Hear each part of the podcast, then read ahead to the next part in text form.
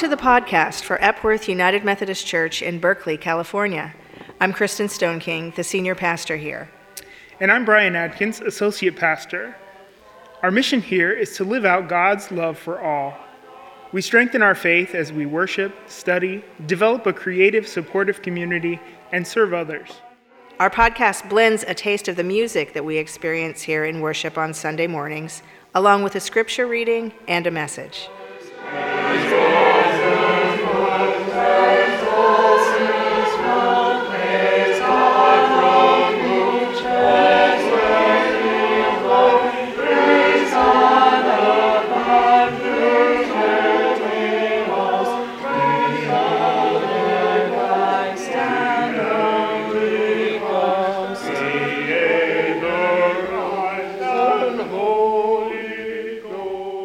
My name is Judith Allen, and the scripture today is Galatians 1 1 through 9, and you can find it in your Pew Bible on page 187 if you'd like to read along.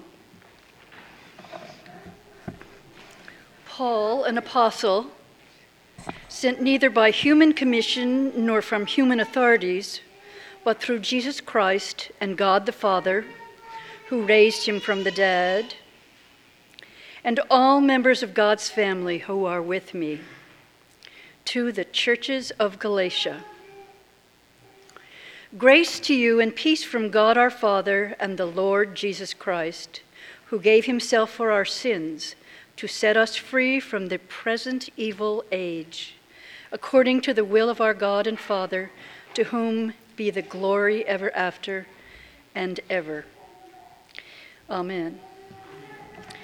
I am astonished that you are so quickly deserting the one who called you in the grace of Christ and are turning to a different gospel.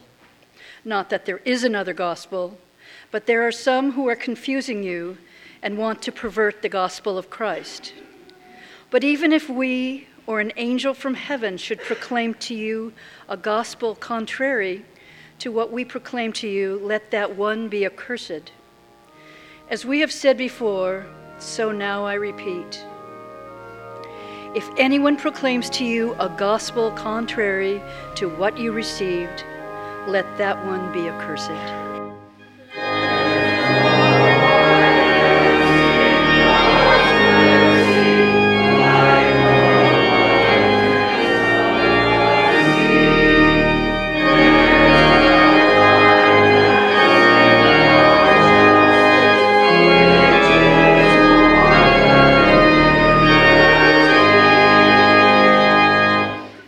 To know how many of you know our denominational mission statement. If you know it, say it with me. to make disciples of Jesus Christ for the transformation of the world. Okay, not too many. It was first adopted by the General Conference in the year 2000, but at that time it was shorter. It stated simply um, to make disciples for Jesus Christ. And over the next eight years, a kind of uh, pushback, some would say a backlash, ensued. And the outcry changed the mission statement, um, charging that it was too simplistic, that making, the making of disciples couldn't be an end in itself. So in 2008, the, the second part, for the transformation of the world, was added. Well, I have to confess to you this morning that I've never been a big fan of our denominational mission statement. I can work with it but it requires me to do several mental translations and work backwards from where I live in ministry and faith to get to this statement. Taken at face value, it smacks to me of exclusivism, triumphalism, and colonialism. It was changed to its current and final form the same year our campus ministry in Davis opened the multi faith living community after nine years of development and organizing work. in advocating for the, the, the building um, and the opening of that community and its passage through the city council and, and garnering support on campus, I labored very carefully to translate the Christian message into terms that didn't trigger my campus colleagues or those in the progressive college town that we were in, and to communicate that we shared hopes for the world with our Muslim and Buddhist and Jewish and Sikh siblings the United Methodist mission statement was, at that particular time, for what we were trying to do in faithful ministry in Davis, an unhelpful addition.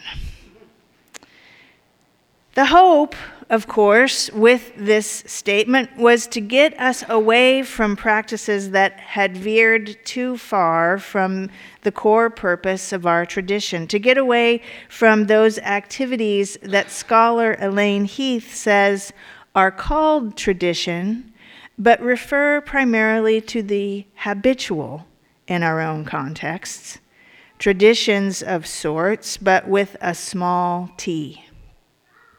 But I'm not sure that the mission statement has helped us engage with others in the 21st century, nor do I believe it expresses what is essential and life giving in Christian faith for us in a way that might compel others to join us. In fact, I think it triggers people who think of Christians as dominating and rigid.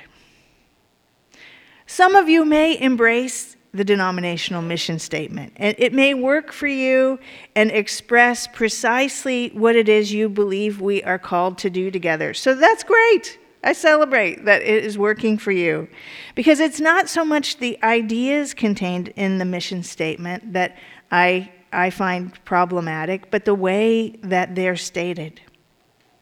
And it seems to me that we run into language landmines more and more these days.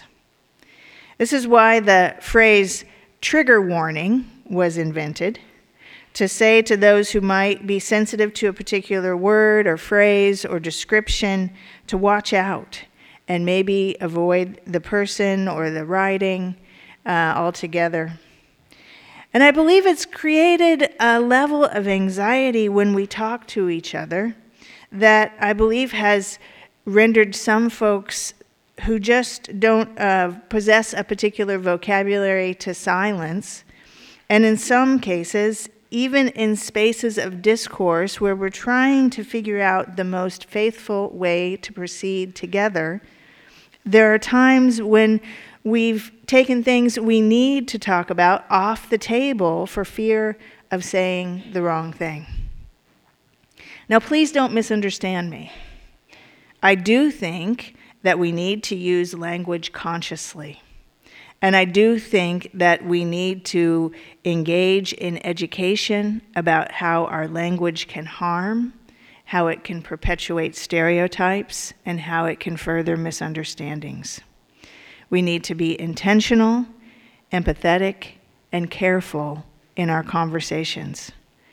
But we also need to be able to have difficult discourse, to talk about things that are hard in order to go deeper with each other and to deal with complexity. I believe we need to hold our beliefs passionately, knowing what in our practices and traditions is life giving for us, but not hold these beliefs and practices and traditions rigidly so that someone else's life giving language and practice and tradition can also be honored. One of the most thoughtful and ethical persons speaking today, in my opinion, is Bay Area writer and activist Rebecca Solnit. And when someone suggested that she proceed her statements and her writings and her posts with trigger warnings, she responded simply, Consider me a walking trigger warning. Some might call the Apostle Paul a walking trigger warning. In his letters to the new churches of Asia Minor, all of his letters, he takes on faith and truth and repentance and inclusion, and he takes on subjects that uh, at that time were taboo to talk about, such as sexuality and the role of women. Some of what he said 2,000 years ago we reject now, but there is scholarship that shows us that even what we reject now represented a radical inclusion in his time. In Paul's letter to the church of Galatia, we see a Paul who has been transformed through an incredible conversion. Paul, a former persecutor of the church, a violent legalist, has been opened to the beauty and truth of a God who exists far beyond what is considered right and what is considered wrong, and who is in and who is out. Paul's method in establishing churches was to invite new people into the same kind of conversion that he had experienced. His was a transformative spiritual awakening made possible by the amazing presence of God, the power of the Holy Spirit, and an openness to a world that lay beyond the legalism, perfectionism, and rightness of his own Jewish tradition. Paul, a former enemy of Christians, had the incredible freeing experience of realizing that the God he loved, as scholar Elaine Heath says, was much bigger than he knew. God has never been bound by our theology or our traditions. But as we catch up with Paul in our scripture for today, the old legalisms have crept back in. And Paul has gotten word of an anxious church determined to be right and determined to figure out who is in and who is out. What had started out as openness in the church of Galatia, as a radical uh, acceptance and inclusion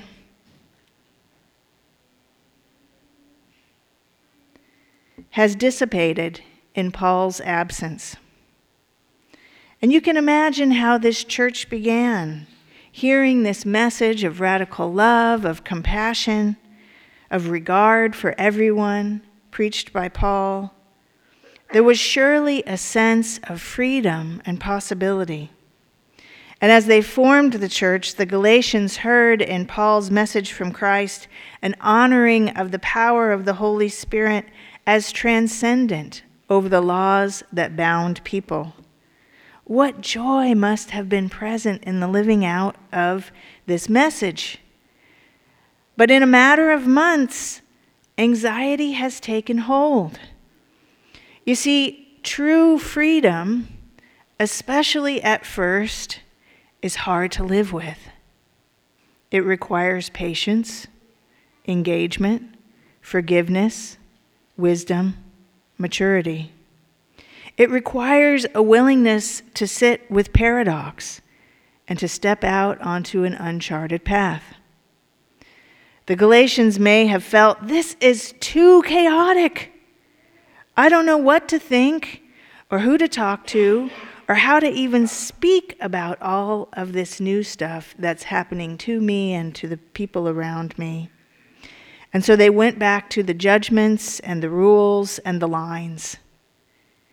In the letter to the Galatians, Paul is calling all of these new Christians back into the dynamic peace of God, where confidence and assurance of faith are found, and that faith is strengthened and bolstered by a dynamic engagement with freedom and inclusivity.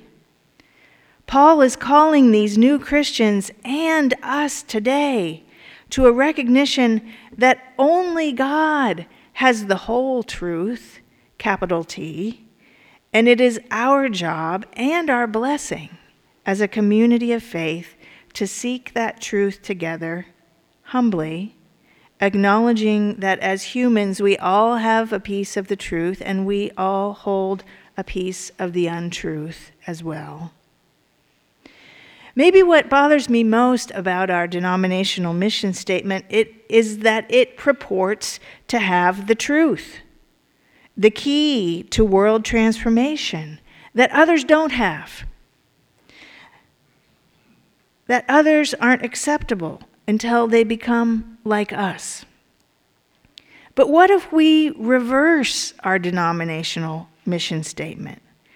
What if instead of to make disciples for Jesus Christ for the transformation of the world, the statement read in, instead, to be transformed by the world and become a disciple of Jesus Christ. To be transformed by the world and become a disciple of Jesus Christ. In fact, this reversed rendering of the mission statement finds corroboration in Paul's own letters in Romans 12:2, where we read, "Do not be conformed by the world, but be transformed by the world, for the renewing of your mind.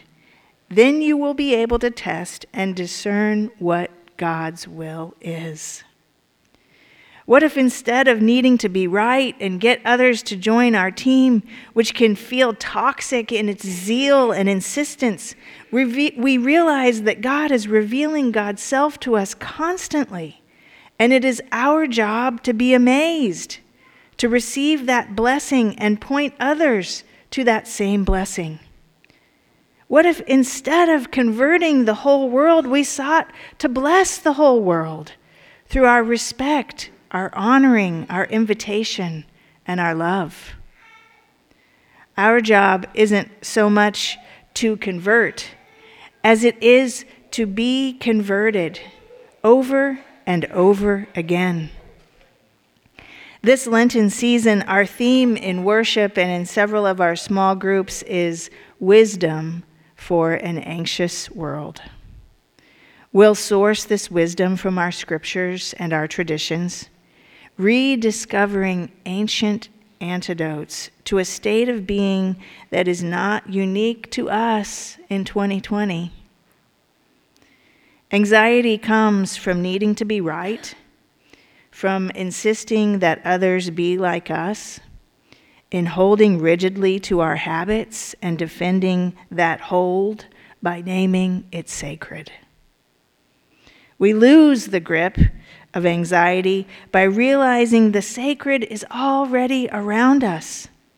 That Jesus came to us as one of us to make that point. In each person, there is God, whether they are a disciple of Jesus Christ or not. Paul and Christ call us to be transformed by the beauty and the miracle of this world and to have the courage to live in the freedom God gives us through our regular and humble engagement with each other as members of the body of Christ. As we share in Holy Communion this morning, may we accept the freedom and power God gives us to go together into unknown territory as we seek ever to be the ongoing body of Christ on earth pointing to a reality of love and miracle beyond our understanding or containing, but real nonetheless. There may our anxieties find solid ground. Amen.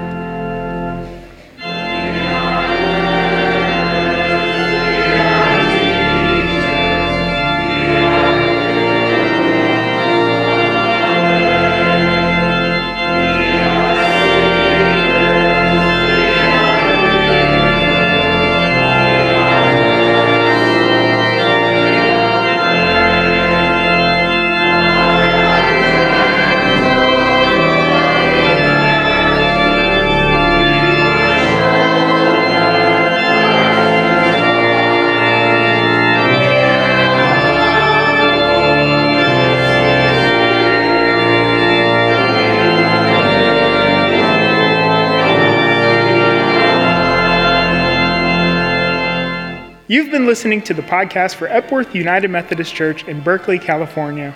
I'm Brian Adkins, Associate Pastor here. We'd love for you to take a next step in growing in faith in this community. If you are here in Berkeley, Epworth's worship is at 10 a.m. on Sunday mornings at 1953 Hopkins Street, at the corner of Napa and Hopkins. And I'm Senior Pastor Kristen Stoneking. If you connect to our podcast from further away, we would invite you to visit our website, epworthberkeley.org. We'd invite you to keep seeking to grow in faith and to stop by the next time you're in Berkeley.